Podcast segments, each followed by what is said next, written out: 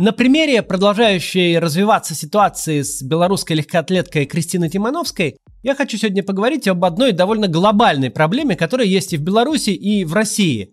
И, в общем-то, внутри которой нам всем с вами приходится жить. Напомню, с чего там все началось. У э, Тимановской во время Олимпиады в Токио произошел конфликт со спортивными чиновниками. После этого ее сняли с соревнований и собрались отправить в Минск, сославшись на проблемы со здоровьем. Но она отказалась улетать из Японии, попросив защиты у полиции, после чего заявила, что на родину не вернется и будет искать политического убежища в европейских странах. Вчера у меня выходил ролик с рассказом об этой истории и о том, почему вроде бы сугубо корпоративный конфликт спортсменки со своим начальством вдруг вылился в такой громкий международный скандал. Посмотрите, если еще не видели. Но вчера история получила развитие. Во-первых, муж спортсменки Арсений Зданевич покинул Беларусь и уехал в Киев. Очень правильное и своевременное решение. Все мы понимаем, как легко режим Лукашенко переходит грань, как быстро он может войти в раж и начать мстить всем подряд людям, хоть как-то связанным с Тимановской. А уж ее мужу в первую очередь. Так что инстинкт самосохранения у него сработал очень четко. Во-вторых, Польша выдала спортсменке гуманитарную визу и начала процесс оформления для нее политического убежища. Ну а в-третьих, в интернет попала аудиозапись разговора Тимановской со спортивными чиновниками. Так жизнь устроена. Мы совершаем глупости, ты совершила глупость, я надеюсь, ты это понимаешь. Из нее надо как-то выходить. Чтобы это успокоить, надо просто замолчать и уйти с эфира. Ну, вот все. На ней функционеры убеждают Тимановскую безропотно согласиться с принятым решением и улететь в Минск. Помимо прочего, они говорят ей, что своим поведением легкоатлетка предает родину и коллектив, и что она должна подтвердить их лживую версию о проблемах с эмоциональным состоянием, а иначе она подставит всю Федерацию легкой атлетики. Разговор этот получился настолько удивительным, что я решил записать еще один ролик и поговорить о том, как автократиям вроде белорусской удается заставлять работать на себя нормальных вроде бы людей.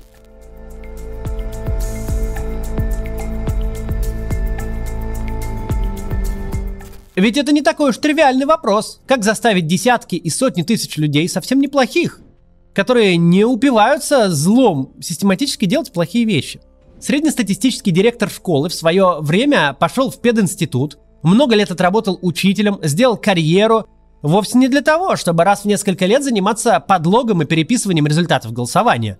Но, чтобы автократ получил нужный процент на выборах, нужно, чтобы тысячи таких вот директоров, которые вообще-то не профессиональные мошенники, вдруг совершили откровенно незаконный и неэтичный поступок. Как же их заставить это делать? Кажется, что задача несложная, но на самом деле это не так. Нельзя идти официальным путем. Не может существовать письменного приказа, где прямо написано, что чиновник или служащий, полицейский или спортсмен должны сделать что-то заведомо неправильное или незаконное. Нельзя заставить человека переписать протокол избирательной комиссии через служебную инструкцию, где будет написано «Протокол с результатом Александра Лукашенко ниже 80% признается недействительным». Не получится издать бумажку об отмене всех приличий для обеспечения нужного результата. Подкупить? Дать людям финансовую мотивацию? Вроде бы очевидное решение, но если хорошо подумать, то на практике это не очень-то исполнимо. Опять же, нельзя выдать людям официальную премию официальным приказом за политически верное, но незаконное или заведомо аморальное поведение. Это в любом случае придется проводить какими-то серыми схемами. Серая схема учета и оплаты в масштабе целого государства, во-первых, немедленно станет явной, во-вторых, просто не будет реализуемой технически. Насилие, угроза репрессий – хороший аргумент, но он опять же упирается в проблему масштаба. Нельзя на каждую прихоть автократа присылать людей с дубинками вниз по всей вертикали управления. Если у вас очень много силовиков, совсем разрушены институты и нет никаких тормозов, то можно в самые критические моменты держать систему чистым насилием. Но конструкция это не очень-то долго проживет. Хорошо, в смысле этой задачи чувствуют себя тоталитарные режимы.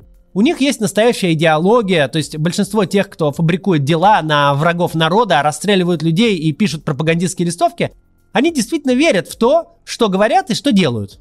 Потому что если мы строим коммунизм, или там завоевываем жизненное пространство для арийской нации, или еще каким-то иным способом боремся за счастье всего человечества или нашего там народа, за какую-то сверкающую мечту, то это способно компенсировать все. Любой поступок объясняется и приобретает иное значение, когда он сделан во имя высшей цели. У них есть всепроникающий ужас. Вся система построена на том, что никто не может быть в безопасности, ни колхозник, ни министр – причем этой системе недостаточно от людей простого бездействия, как это работает в автократиях. Ей нужна демонстративная лояльность. А что бывает с теми, кто эту лояльность э, проявляет не в требуемом объеме, каждый знает. Жесткая идеология и тотальный ужас – это два компонента системной управляемости, которых в наших персоналистских информационных автократиях не будет никогда. Не потому, что у Путина и Лукашенко какие-то выдающиеся гуманистические принципы, а потому, что это фундаментальные свойства другой системы. Идеология и массовый ужас, страх не то что рассказать политический анекдот на кухне, но даже подумать об этом – это не вишенки на торте режима, это сам торт, сама основа тоталитарного государства. Наше государство основывается не на этом – Теперь мы знаем, как это работает, почему может не работать и какие ограничения на пути к тому, чтобы заставить значимую долю общества совершать аморальные поступки у нас есть. Но как же это работает у нас? Как это работает в тех системах, которые не могут себе позволить массовых расстрелов на стадионах? Почему должностные лица в них так легко падают в банальность зла, так легко нарушают писную норму, на которую вообще-то должны ориентироваться? Ответ на это содержится в опубликованной записи переговоров Кристины Тимановской со своим руководством. Наши системы основаны не на всеобщем страхе или четкой идеологии, а на пропаганде и пассивности. Поэтому их путь – это представление аморального и неэтического поведения как общественной нормы, а отступление от него как девиации. Придет солдатик, вот, понимаешь, я не боюсь, я, мне уже седьмой десяток. Придет оловянный солдатик, который будет есть, решите выполнить. Он почистит так национальную команду, что только перья будут лететь. И потом ты войдешь в историю. Вот это началось с Тимановской. Она-то все заварила кашу, смена руководства, навести порядок в команде. Если вы посмотрите на реакцию пропаганды на любое антикоррупционное расследование, ну, если только не дворец самого главного начальника, там начинаются нюансы, но любое обычное антикоррупционное расследование, то основной рефрен будет не в том, что министр, прокурор, депутат не владеют тем, что показали с квадрокоптера. Все понимают, что всерьез это отрицать путь тупиковый. Основной идеей будет вы нам завидуете и разжигаете социальную рознь. Средней руки чиновнику вести образ жизни саудовского принца – это социальная норма. Бороться с этим, придавать огласке, требовать наказания, пустой популизм и поиск дешевой популярности. Вот так говорят. Обратите внимание, что именно спортивные функционеры пытаются сказать Тимановской. Они не пытаются заставить ее поверить в альтернативную реальность, в которой у нее сдали нервы, и поэтому пора ехать домой. Нет, они ее убеждают, что говорить правду, не врать о своем состоянии здоровья, прямо говорить о провале чиновников, то есть, в общем-то, повести себя правильно, это предать команду и страну. И ты сопоставь, вот твоя глупость, она могла, знаешь, повлиять на что? Люди потеряли бы работу. У людей есть семьи. Это судьбы. Понимаешь ты или нет? Тоже. Своей глупостью ты могла сломать судьбу людей, Кристина. Но люди тебе прощают это, это, это не самое главное, понимаешь? Еще, может, выводы по Да, мы хотим тебе помочь, чтобы эта ситуация закрылась и закончилась. Подчиниться, подчиниться тому, как оно должно быть. Кристина, послушай меня. Вот ты опять наступишь на те грабли. Очень, очень далеко ушло. На все виды спорта ушло. Не только. Я вот сегодня иду, поднимаюсь здесь. Они же не знают, что я поэтому не видят, идут там, я не знаю, представители какой-то команды и начинают обсасывать. Мы красиво снимемся по травме, и ты спокойно поедешь за мной. Я тебе даю голову на отсечение, Кристина, что с тобой будет все нормально.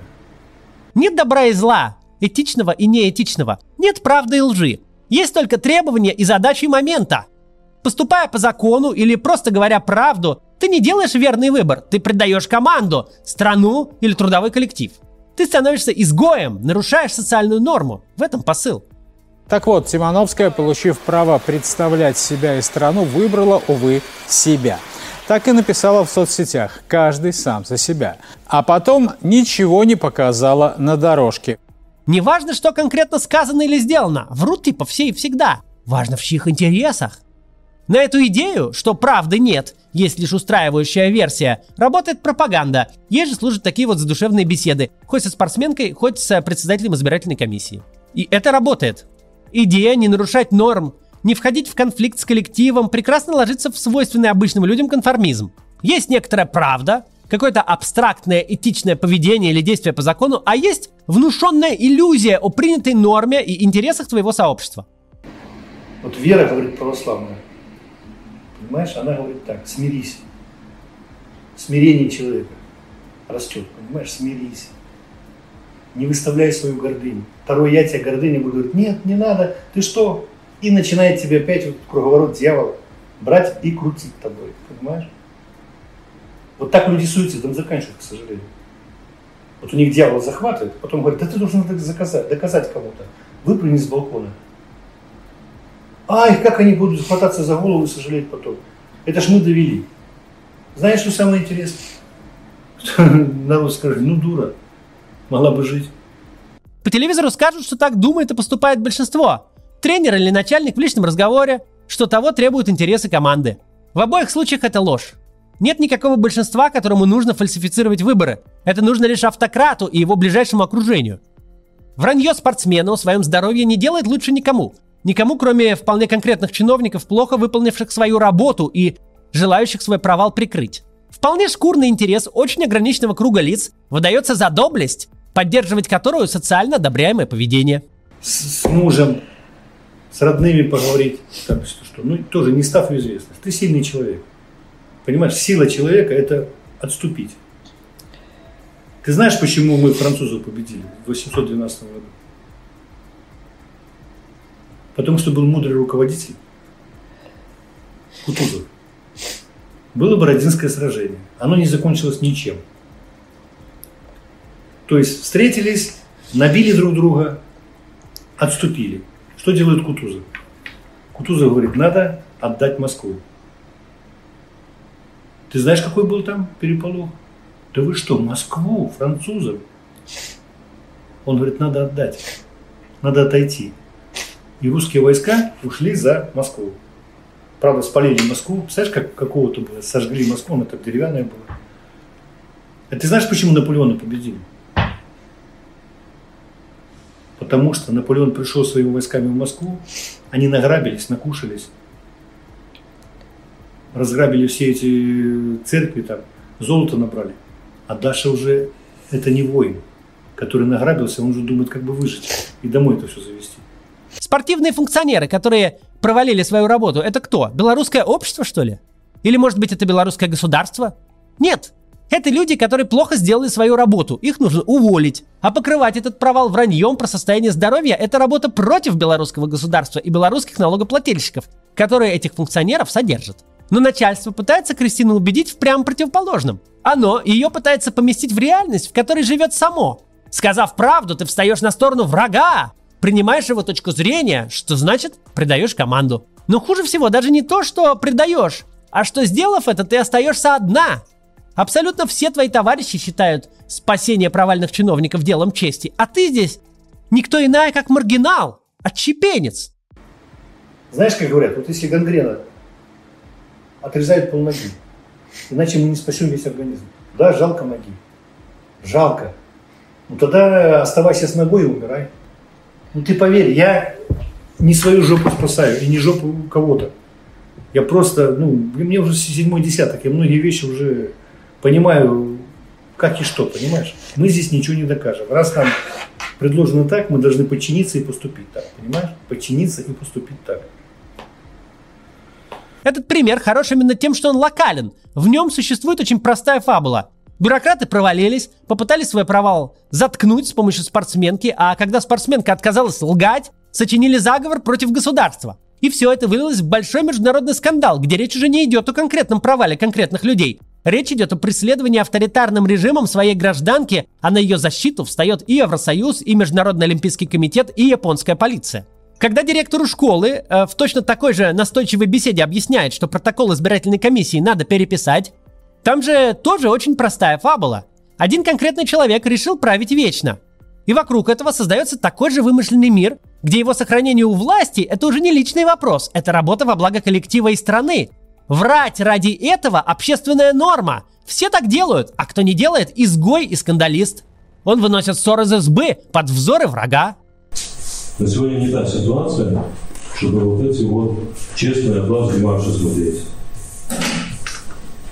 Поэтому у меня есть вам очень жесткое предложение изменять протокол и менять кардинально цифры между третьим и четвертым кандидатом. Значит, готов согласиться с тем, что за Тихановскую достаточное количество людей проголосовало. Не буду объяснять там причины, даже фантазировать. Кто-то по велению сердца, кто-то там умом, кто-то еще там кошельком голосовал. Это их проблемы. Вот. Но у нас есть другие задачи, есть другие проблемы, которые нам нужно решать. Помните, с каким а, сладострастием обе пропаганды, что белорусская, что российская, транслировали конспирологию о массовых фальсификациях на американских выборах, которых, конечно, не было. У этого, помимо постоянного антагонизма со Штатами, есть и практическая цель. Типа, они хотят сказать, что врут все, все мошенники, для своей команды. Просто эти товарищи, которые нас тут демократии учат лучше, притворяются. Их художественный свист получается заливистее – мы просто пока не разгадали, как врать таким образом, чтобы не ловили. А они вот разгадали. Во всех подобных ситуациях важно помнить одну простую вещь. Правда и ложь существуют. Не бывает лжи в пользу государства. Бывает ложь в пользу вполне определенных людей, которые преследуют свои цели. Пытаются остаться у власти, прикрыть провал, коррупционно обогатиться и скрыть награбленное.